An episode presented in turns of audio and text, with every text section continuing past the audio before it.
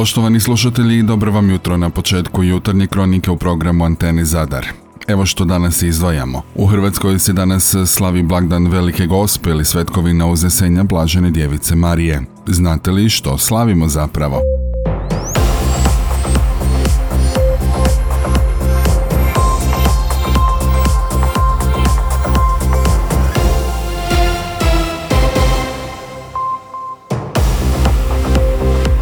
Dobro vam jutro. Velika gospa ili svetkovina uznesenja Blažene Djevice Marije ujedno i državni blagdan, koji se obilježava 15. kolovoza kada vjernici i diljem Hrvatske hodočaste u Marijanska svetišta. Novaj dan katolički vjernici prisjećaju se dogme svoje vjere, da je Blažena Djevica Marija dušom i tijelom po završetku svog zemaljskog života uznesena u slavu neba u društvo sa svojim uskrslim sinom Isusom Kristom. To je, kako vjeruju katolici, završnica njezina Bogu predanog života, vrhunac i cilj kojim je okrenuta svaka ljudska egzistencija. Vjernici veliku gospu najprije prepoznaju poniznoj službenici koja je prihvatila Boži izazov i svoj život uskladila s Božom riječu. Evo službenice gospodnje, neka mi bude po tvojoj riječi. Prema katoličkoj teologiji Kristova majka Marija uznesena je dušom i tijelom na nebo. Nauku o Marijinu uznesenju na nebo proglasio 1. studenog 1950. Papa Pio XII. Službenom proglašenju prethodila je duga tradicija slavljenja, stara kao i samo kršćanstvo. Povodom današnjeg blagdana donosimo obavijesti iz Zadarske nadbiskupije. Zadarski nadbiskup Želimir Puljić predslavit će misu u 19 sati na Svetkovinu Velike Gospe u svetištu Gospe Maslinske u Zadru. Misu u 10 sati i 30 minuta predvodit će duhovnik Zadarskog komisija, bezgrešno začeće Blažene djevice Marije Monsignor Šime Perić. Misa će također biti u 6, 7, 8 i 9 sati. Mogućnost za slavlje sakramenta ispovijesti na Svetkovinu bit će od 6 do 12, od 17 do 20 sati. Zadarski nadbiskup koadjutor Milan Zgrablić preslavit će središnju ehoristiju u 19 sati na Svetkovinu Velike Gospe u zbornoj crkvi uznesenja Blažene djevice Marije u Pagu. Misi će prethoditi procesija iz Staroga grada. Mise će biti u 6 i 8 sati u Starom gradu, u 8 sati u samostanu Sestara Benedikti i Svete Margarite, te u 9 i 10 sati i 30 minuta u zbornoj crkvi. Kažimo i to da jutro su u 6 sati završilo cijelonoćno bdjenje pred presvetim oltarskim sakramentom koje je započelo sinoć u 21 sat. U posljednja 24 sata na jučerašnji dan zabilježeno je 629 novih slučajeva zaraze koronavirusom. Tako je broj aktivnih slučajeva u našoj zemlji sada ukupno 7234. Među njima je 612 pacijenata na bolničkom liječenju. Na respiratoru ih je 25. Preminulo je 12 osoba. U samoizolaciji u našoj zemlji trenutno je 5749 osoba. Ulazimo u sam kraj vrhunca vrlo uspješne ljetne turističke sezone, čije su brojke dosegle te u određenim segmentima i destinacijama čak i premašile one iz rekordne 2019. godine. Uspoređujući brojke nemoguće je ne oteti se dojmu kako je turistička 2022. godina već među najuspješnijim godinama hrvatskog turizma. Od početka godine Hrvatsko je posjetilo više od 12 milijuna turista koji su ostvarili oko 70 milijuna noćenja, a naša je zemlja unatoč oporavku ostalih destinacija na Mediteranu, koje su bile znatno pogođenije pandemijom, zadržala odlične rezultate i trenutačno ostvaruje 95% turističkog prometa u odnosu na rekordnu 2019. godinu. Možemo li biti zadovoljni ostvarenim rezultatima, što donosi nastavak godine, te koje promjene hrvatski turizam može očekivati u nadolazećim godinama, za novi list govorila je ministrica turizma i sporta Nikolina Brnjac. Ona je kazala, Turistička 2022. godina je dosad bila zaista odlična. Još uvijek smo u jeku ljetne sezone gdje u Hrvatskoj boravi više od milijun turista dnevno, no naglasila bi prije svega da smo zadovoljni cijelom godinom, a ne samo ljetnom sezonom.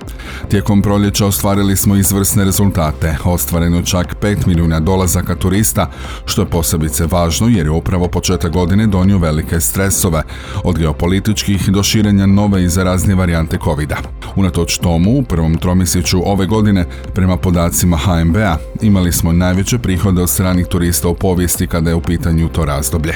Vjerujem da je razlog tome što smo se uistinu dokazali kao destinacija kroz dvije pandemijske godine i pokazali i starim i novim gostima da brinemo za njihovu sigurnost, a ujedno i da je hrvatska destinacija koja nudi brojni različite kvalitetne sadržaje. U doba pandemije, govori Brnjac, dobro smo iskoristili povoljnu epidemiološku situaciju kao i činjenicu da smo za mnoge europljane autodestinacija, a turisti su imali priliku upoznati našu zemlju u kojoj nije bilo masovnog i prekomjernog turizma, kakvom smo svjedočili 2019. godine.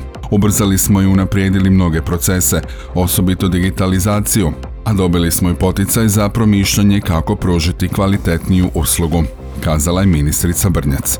Ostatak razgovora s njom možete pročitati na našem portalu. Vlada je u subotu donijela novu uredbu o utvrđivanju najviših maloprodajnih cijena naftnih derivata, prema kojoj će od sutra cijena litre benzina biti manja za 11 lipa, dizela za 2 lipe. Cijene naftnih derivata određene na temelju te uredbe dodatno će se sniziti u odnosu na sada važeće, pa će od utorka litra benzina stajati 11 kune 19 lipa po litri, što je smanjenje za 11 lipa. Dizel 12 kuna i 12 lipa po litri, što je smanjenje za 2 lipe, te plavi dizel 8 kuna 49 po litri, odnosno lipu manje nego sada. Da nema mjere vlade, benzin bi koštao 13 kuna i 6 lipa po litri, dizel 14,57, a plavi dizel 9,38. Priopćila je to vlada koja uredbu o utvrđivanju najviših maloprodajnih cijena naftnih derivata donijela na telefonskoj sjednici održanoj u subotu. Dosadašnji način izračuna najviših cijena sukladno odredbi primjenjuje se i za sljedećih 7 dana, pa se najviša cijena utvrđuje prema formuli jednako za sva maloprodajna mjesta u Hrvatskoj na temelju sedmodnevnog obračunskog razdoblja. Autobus iz Srbije prevrnuo se na autocesti u Bugarskoj. Nesreća se dogodila na 216. km u smjeru Sofije kod Stare Zagore. Ozlijeđeno je osmero djece i četvoro odraslih. Svi ozlijeđeni su odvezeni u bolnicu u Staroj Zagori. Putnici su državljani Srbije, a u autobusu je bilo 48 ljudi. Vraćali su se s folklornog festivala u Nesbaru, javljaju tamošnji mediji. Prema izjavama očevidaca autobus je da skrenu i sletio u Jarak, a u nesreći nije sudjelovalo drugo vozilo. Vozač autobusa podvrgnut je alkotestu, no u krvi mu nisu pronađeni trakovi alkohola. Naoružani napadač ranio u nedjelju najmanje osmero ljudi u autobusu koji je prevozio židovske vjernike u starom gradu u Jeruzalemu, rekli su izraelske vlasti i svjedoci. Napadač se kasnije predao izraelskim vlastima, navodi se u priopćenju tamošnje policije koja ga nije identificirala. Izraelski mediji izvijestili su da je napadač bio palestinac iz istočnog Jeruzalema. U starom gradu nalaze se mjesta koja su sveta za židove, muslimane i kršćane i jedno je od područja kojima palestinci traže državnost. Izrael pak cijeli Jeruzalem smatra svojim glavnim gradom, no to je status koji nije međunarodno priznat.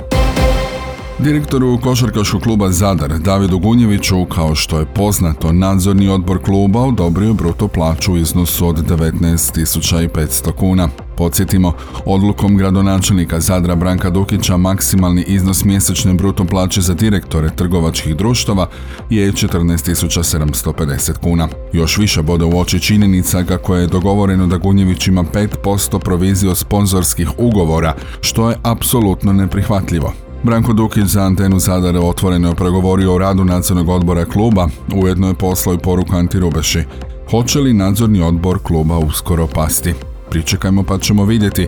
Evo kako je Dukić odgovorio na pitanje jeste li zadovoljni načinom kako nadzorni odbor vodi klub.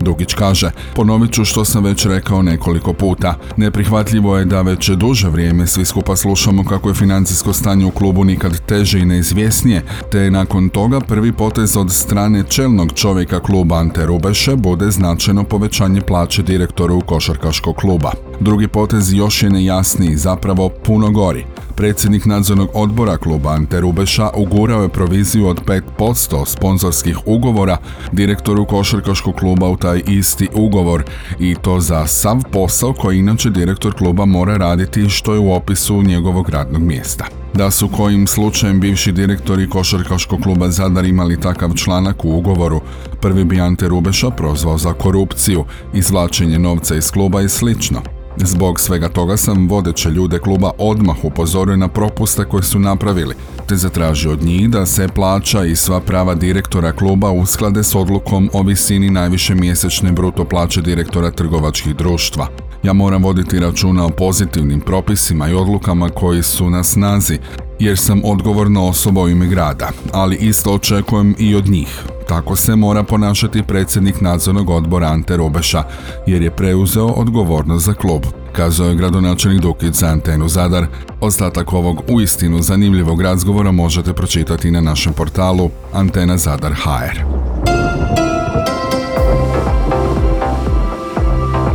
Kažemo još kako će u našoj zemlji u većini krajeva danas biti pretežno sunčano. Od sredine dana na zapadu porast na oblake, uglavnom u Gorju te na dijelu sjevernog Jadrana uz mogućnost za lokalne pljuskove i grmljavinu. Ujutro je mjestimica unutrašnjosti moguća magla. Vjetar većinom slab, ponegdje umiren jugozapadni, na Jadranu i južni te jugo. Najniža jutarnja temperatura između 12 i 17, u Gorju mjestimice niža, na Jadranu od 18 do 23. Najviša dnevno uglavnom između 27 i 32 Celzijeva stupnja. Bila ovo jutarnja kronika Antene Zadar, uredila je Željka Čačko, pročitao Franko Pavića, realizirao Matja Lipar. Proizvela Antena DOO, kolovoz 2022.